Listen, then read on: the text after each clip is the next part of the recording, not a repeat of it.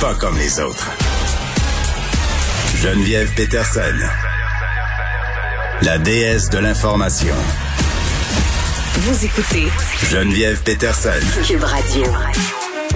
On va régler d'autres problèmes avec Alexandre Moranville-Ouellette. Des chialeux, Alexandre, la quarantaine obligatoire, euh, bon, imposée aux voyageurs qui reviennent, ceux qui ont fait des voyages non essentiels, qu'ils qualifiaient eux-mêmes d'essentiels, euh, déjà débattu en cours supérieure. Ouais, ben c'est l'organisme Faces of Advocacy, qui est un groupe de citoyens qui là s'adresse en ce moment aux tribunaux euh, en cours supérieure du Québec pour faire suspendre la quarantaine, la quarantaine obligatoire à l'hôtel euh, pour permettre aux familles de se rassembler pour des motifs humanitaires. C'est pas globalement là euh, la mesure qui est contestée, c'est surtout en fait ils veulent la suspendre le temps de pouvoir justement faire ces, ces, ces rencontres de motifs humanitaires.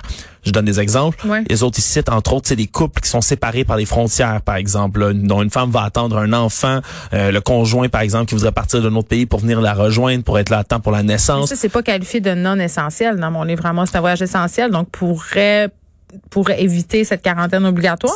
Le problème c'est que c'est assez flou puis d'ailleurs ça a été Quelle surprise, c'est Ben, flou? Ouais, mais ça a été dénoncé par la, la, la bloquiste Christiane Michaud, entre autres, là, qui est très critique depuis un bout, là, puis qui est chargée justement de ce dossier-là.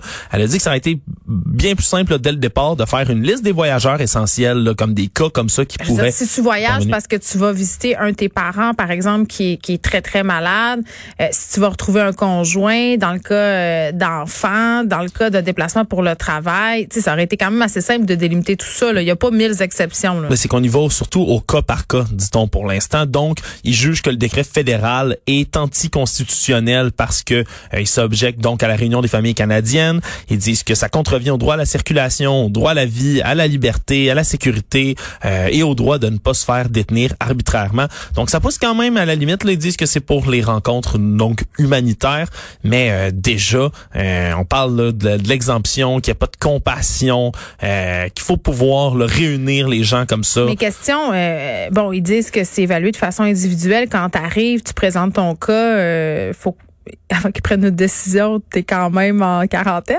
Qu'est-ce qui se passe? Ouais, ben c'est c'est c'est toute une histoire là, c'est surtout les décisions j'imagine pour les gens avant qui avant de rentrer, avant de partir pour le voyage, par exemple avant de de, de vouloir Ben, débarquer justement pour la bien de prévoir, pour la- la- euh, t'es aussi bien de prévoir ta chambre d'hôtel parce que là, euh, c'est très très long. Ouais, faut s'y prendre d'avance hein. On ça, ça a été rapporté là des délais là, je pense que j'ai vu un cas 25 heures de temps Oh, au téléphone pour attendre justement pour pouvoir réserver ces hôtels. T'as t'as pas de t'as pas beaucoup de pitié pour ça, Geneviève? Je trouve pas qu'ils font pitié euh, vraiment.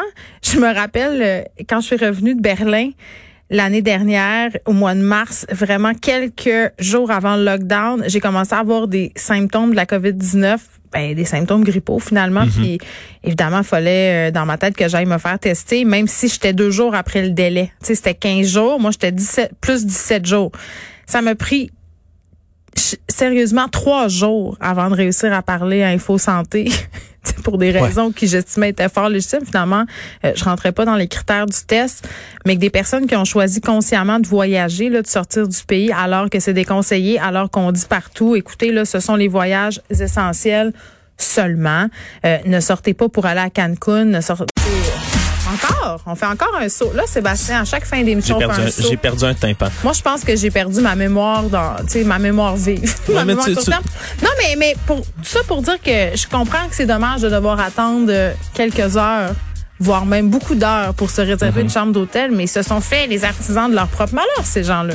Disons donc que c'est contesté, puis un autre argument qui amène, qui va peut-être plus émouvoir ton cœur, entre autres, ils qualifient le décret d'élitiste parce qu'ils disent que des, des joueurs, par exemple, de la Ligue nationale de hockey peuvent peuvent passer au travers de tout ça, eux peuvent passer par-dessus. ils sont pas testés? Ils sont testés, mais il y a Ah, pas ben. En tout cas, ils disent que c'était éli- élitiste, donc anticonstitutionnel, et ils contestent en Cour suprême. Il y a beaucoup de choses euh, qui sont anticonstitutionnelles ces temps-ci, j'ai envie de te dire, mais à situation extraordinaire, mesure extraordinaire, c'est ce que c'est ce que va sans doute euh, leur répondre la Cour supérieure parce que euh, un avocat s'est essayé, s'est fait débouter. Alexandre Moranville-Ouellette, merci, on se retrouve demain 13h.